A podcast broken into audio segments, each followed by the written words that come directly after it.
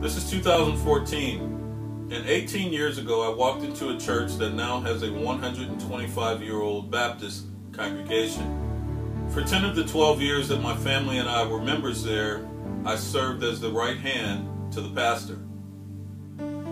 I was trained and educated in leadership and discipleship, as well as being a servant, and I participated in local as well as national conventions. And I served on the board of nearby organizations, including the Neighborhood Association. That training was some of the most beneficial times in my eighteen years of ministry, and none of it could have been possible without a solid relationship with God. Having a relationship with God by accepting Jesus as your Lord and Savior, in my opinion, is the most important decision that you will ever make in your life. Getting baptized and then asking for and receiving God's Holy Spirit are the next most important decisions in your life.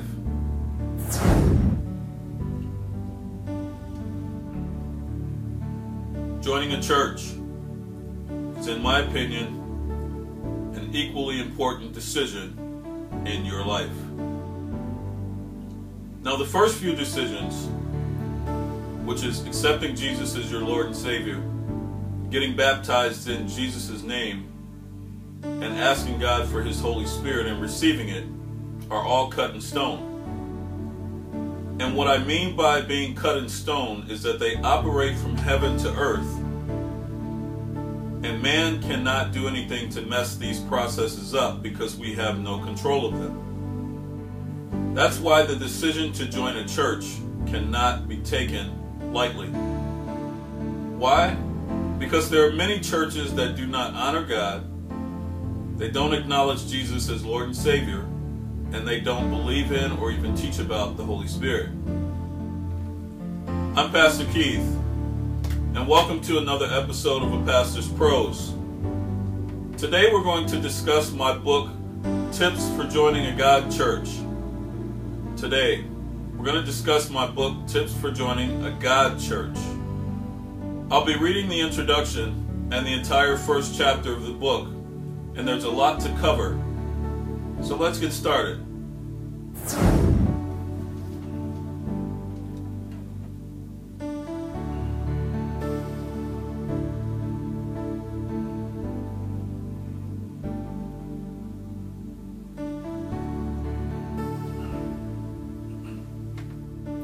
Welcome to the book that may help you learn to locate a church that has the Spirit of God in it and can show you ways to help usher it in if it doesn't. Jesus is coming back to harvest the church. That's why it's so important to be part of one. I must tell you that there is no perfect church here on earth. It doesn't exist. So if you're looking for one, you can stop. This book contains information to help you identify a godly church and points out key elements to help you help yours become one. I pray that you start or strengthen your relationship with one that meets both your church and ministry needs, and where you can use your own God-given gifts to help build up the church. Living a Christian lifestyle is not hard, but it does take commitment. It takes honesty and dedication. It takes denying your flesh, an unwavering and compromising faith to resist a world full of temptation in order to do God's will and help reach those who are lost in it, or to help strengthen those who are already on their journey. I pray that you use this material and help others do the same. I thank God, and I give Him glory for using my gifts to put this book together. In the mighty name of Jesus, amen. Let's get started on the introduction.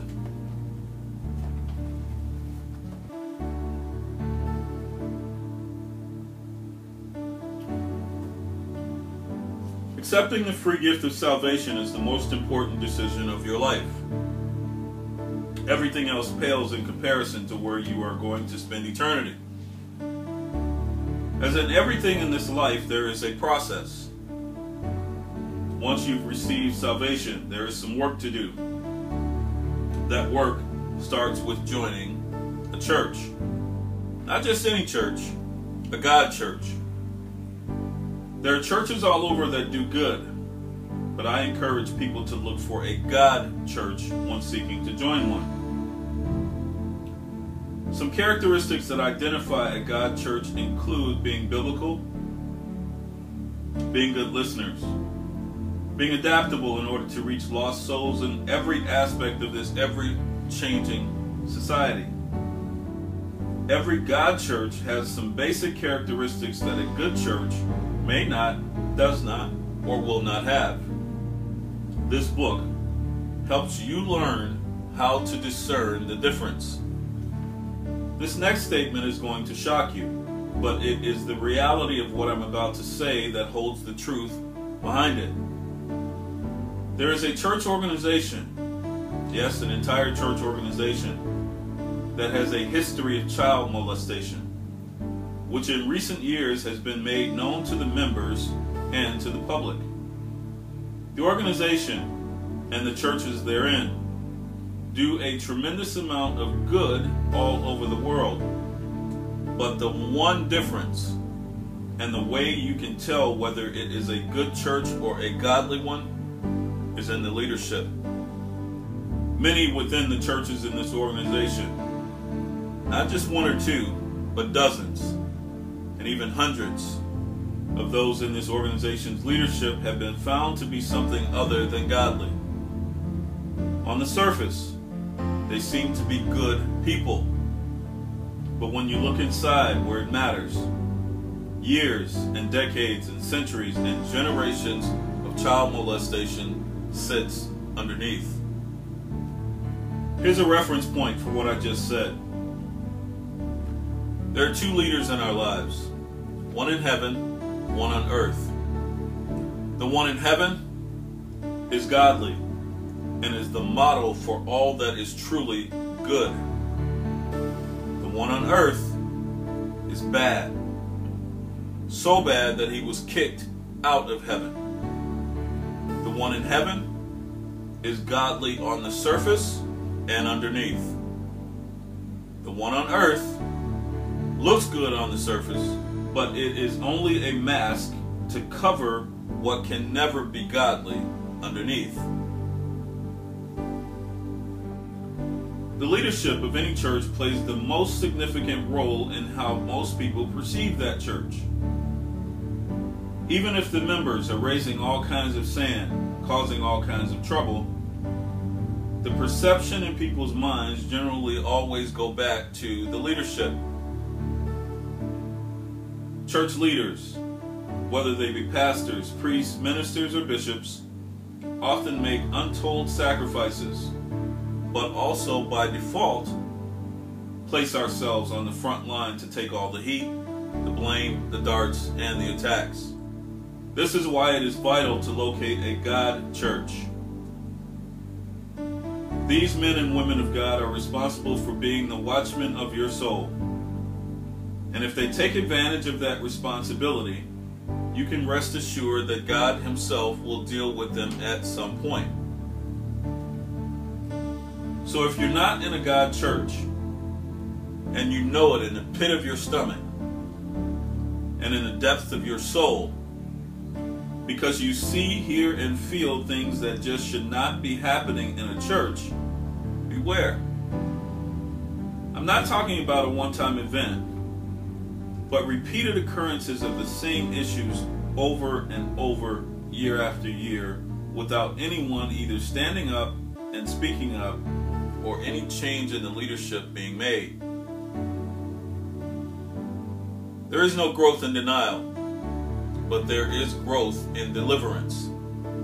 Whether you're seeking a God church or believe you're already in one, choose wisely, because your very soul is at stake. That's the introduction of my book, Tips for Joining a God Church. And the recap of the introduction asks, did you learn anything? This book is designed for you to learn something. And the recap at the end of the introduction asks if you learned something. And if you have, feel free to share it with me. Contact me at lessons for life books dot com. A God church must be biblical. A God church must be biblical. This is the number one rule. But how do you tell if your church is biblical? By just listening and watching how the church responds to different situations. If the teaching is worldly, the response to certain situations will most likely be worldly. If the teaching is biblical, the response to certain situations will be biblical. A biblical church follows the lead of the Holy Spirit. The ultimate goal for all churches should be to win souls for Christ. The book of Proverbs, chapter eleven, verse thirty says, "He who wins souls is wise." Over two thousand years ago, Jesus gave us the Great Commission to go into all the world, to preach and teach the gospel, to share its good news with the world, and make disciples of people in all nations. The same mission is true today, and churches should be leading the way. In Apostle Paul's letter to Timothy, in the book of Second Timothy chapter four verses two to five, Paul handed his apostolic torch to Timothy by telling him to preach the word, be prepared in season and out of season, correct, rebuke, and encourage with great patience and careful instruction. And it says, "For the time will come when men will not put up with sound doctrine. Instead, to suit their own desires, they will gather around them a great number of teachers to say what their itching ears want to hear. They will turn their ears away from the truth and turn aside to myths. But you," Paul was speaking to Timothy, "keep your head in all situations. Endure hardship. Do the work of an evangelist. Perform all the duties of your ministry." Paul was telling Timothy to stick to being biblical in spite of the opposition he would face. He was reassuring him to stick to what works because it works. A church that is not biblical is not a church. It's more than likely a social club. Can you name or identify three things that make your church biblical and three areas where it may not be following biblical standards, ethics, and protocol? At the end of each section in chapter one and all throughout the book, for example, at the end of the biblical section, it asks the question, "My church is biblical because," and, and it gives you three lines to be able to answer that question. And below that, it asks, "My church may not be following biblical standards because," and it gives you three lines to answer that question. And you'll find that kind of interactivity throughout the book.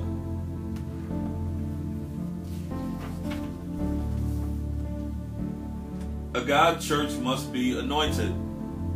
This is the second equally important step next to a church being biblical. But how do you tell if your church is anointed? By listening to the leadership. An anointed man or woman of God speaks differently than people who are not anointed. But the only way that you can really hear or tell the difference is if you're listening with spiritual ears. To learn what spiritual ears are or how to use them, you should read my book, God's Armor for the twenty-first century. People that are anointed don't act or react the same as those in the world. Their walk is different. They are purposeful in their walk, in their talk, in their attitude, and in their actions. Churches with anointed leaders feed the spirit of the members. If you are a member of a church and your spirit is malnourished, you are probably not being fed. Just like your physical body needs regular meals to stay alive, your spirit must be fed also. And just like your physical body, if you feed it the wrong food, you create problems within your own body. The same is true for your spirit. You must feed it the right food. Just like your physical body feels full when it is fed and feels hungry when it isn't, your spirit knows when it has been fed and when it hasn't. God is the only one who can anoint a church. At the end of the section about the church being anointed, it asks, can you name or identify three things that make your church anointed? In three areas where it may not be following God's anointing, and rather instead using worldly views or interpretations. It asks the question, my church is anointed because, and gives you three lines to be able to answer that question. And below that, it asks, my church may not be using God's anointing because, and it gives you three lines to be able to answer that question.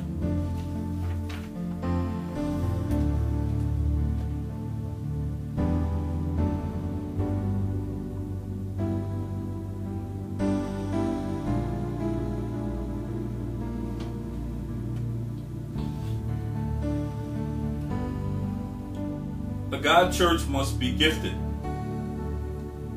Gifts are given by the Holy Spirit. How do you tell if your church is gifted? Look at the people. Gifts are responsible for giving ordinary people the ability to be extraordinary. And those gifts enable them to be apostles and prophets and evangelists and pastors and teachers, so that the body of Christ may be built up. You'll find that in Ephesians, the book of Ephesians, chapter four, verses eleven and twelve. Gifts are for your growth and for the growth of others. The book of Romans, chapter twelve, verse six says, we have different gifts according to the grace given to us. If your gift is prophesying, then use it. If it is serving, then serve. If it is teaching, then you should be teaching. If it is encouraging, then you should encourage. And if it is contributing to the needs of others, you should use your gift to give generously. If your gift is leadership, then you should govern diligently.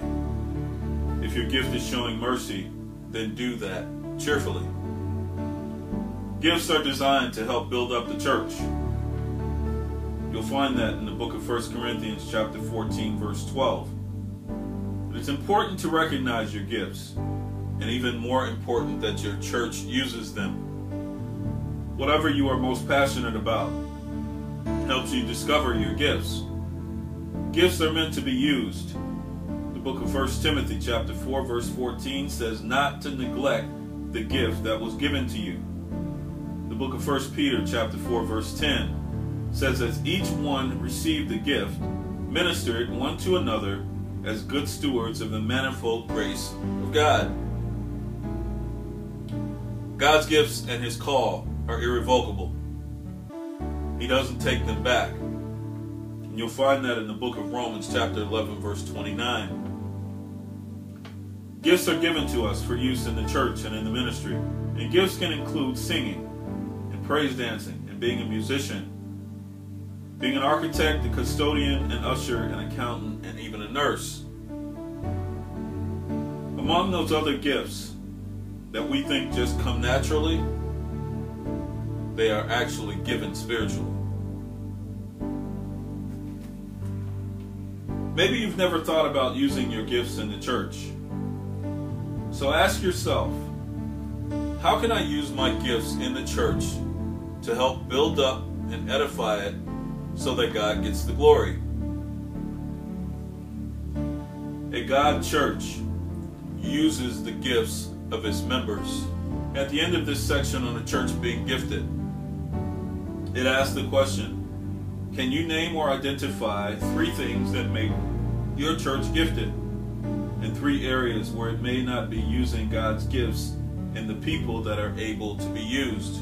and ask, my church is gifted because, and gives you three lines to be able to answer that question. And then it asks, my church may not be using God's gifts and the people because, and it gives you three lines to answer that question. Let me give you an example.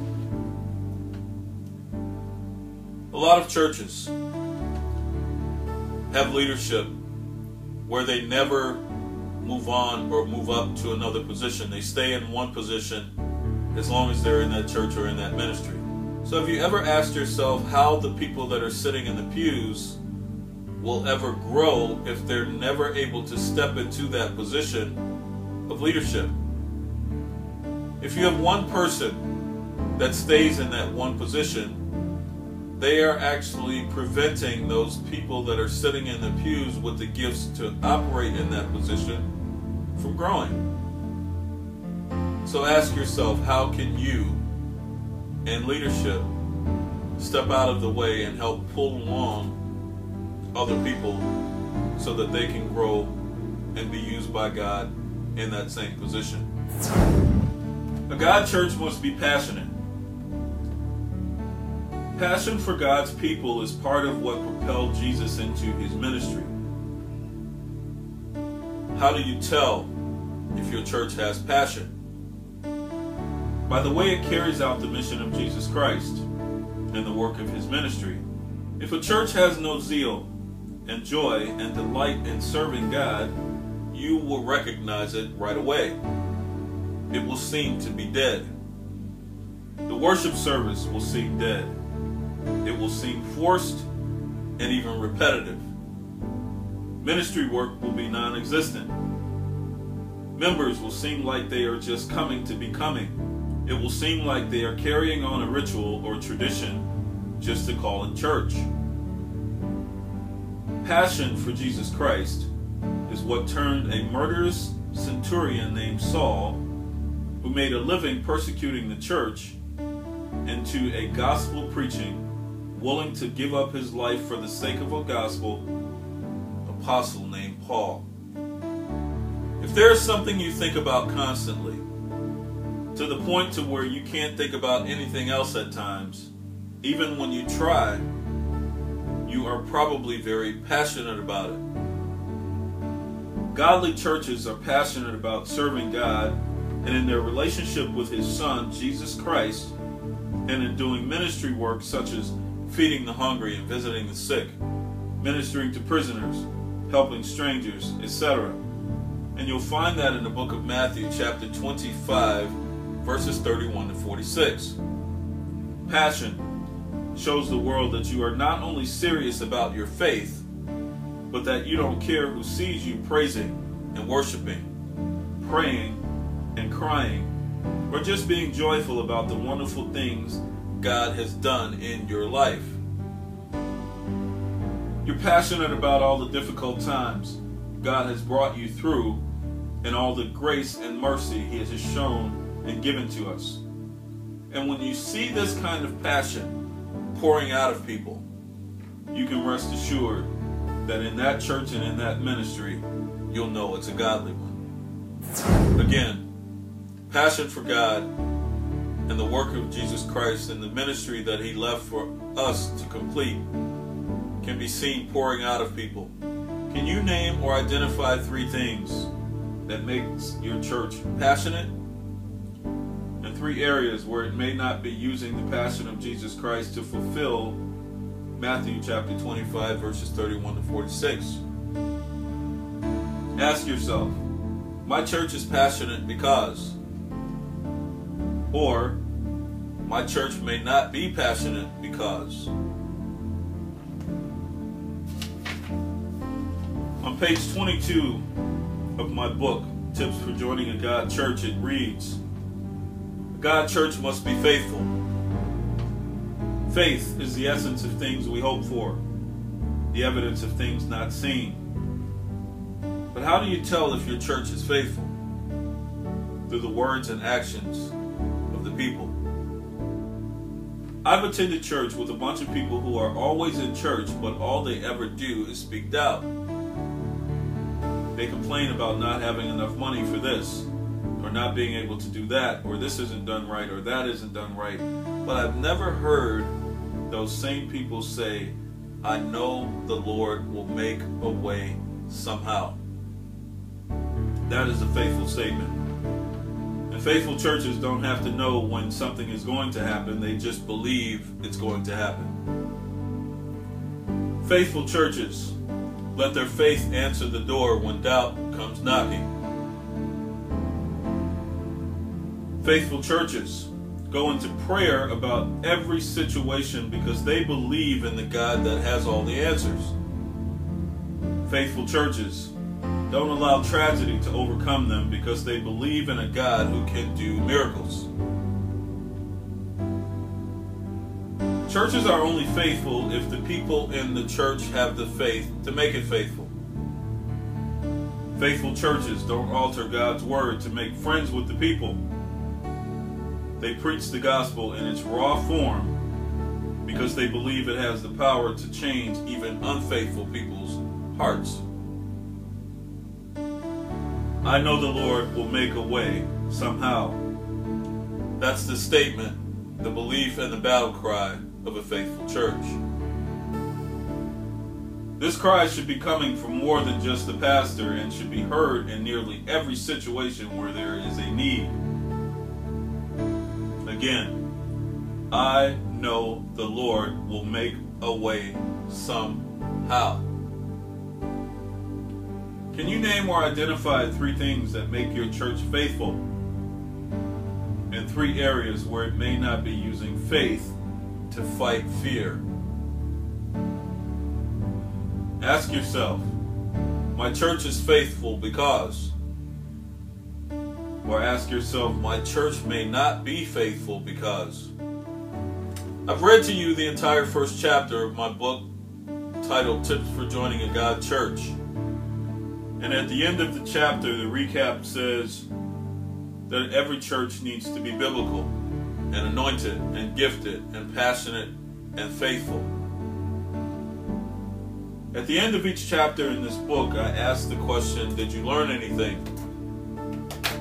And I invite you to share it with me by contacting me at lessons for life books dot com. Brothers and sisters, whether you're joining a church for the first time or whether you're transitioning from one church to another, do not take that decision lightly. Find a God church, not just a good one, because even good ones can be bad underneath. Again, my wife and I and our two daughters attended a church with a Baptist congregation that's one hundred twenty-five years old in downtown Minneapolis for twelve years. I was the right hand to the pastor for ten of those years, and my wife and daughters were active in the ministry as well. As a family, and in our leadership roles, as part of the church body, we took many camping trips every year, and we also attended local as well as traveled all over the country to national conventions. And I served in the community regularly. But I have seen many churches where none of those basic things and basic elements exist. Brothers and sisters, don't take your faith or your fellowship with other saints or even your church attendance for granted. Get it right. Take time and do your research and get it right, because it is at the top of the list for the most important decisions that you will ever make in your life. Again, my book, Tips for Joining a God Church, details the basic aspects that a church should have in order to identify as a God church. There are churches all over that do good, but I encourage people to look for a God church when seeking to join one. Characteristics that identify a God church include being biblical, being good listeners, and being adaptable in order to reach lost souls in this ever-changing society. My book contains a list of more than thirty basic characteristics that every church should have, but the reality is many of them don't. This book is a must-read for anyone seeking to transition from one church to another, for anyone who is a new believer seeking to find God, for anyone who is ready to surrender their life but don't know where to begin, and for anyone who is desperately at the point where you need a church change. This book is for you. It's available at most online retailers and most online bookstores, and at my own publishing site, lessons for life books dot com. I'm Pastor Keith. Thank you for watching another episode of A Pastor's Prose. May God bless you, and may He keep you today and always. In Jesus' mighty name, amen. Pastor Keith is the author of numerous books that contain many of his testimonies and life lessons. His titles include Success After Setback, Church on Sunday, Nothing on Monday, Transform Your Schedule, Transform Your Life, Tips for Joining a God Church, and many others. You can find Pastor Keith's books on Amazon, Barnes and Noble, book wire dot com, and at lessons for life books dot com.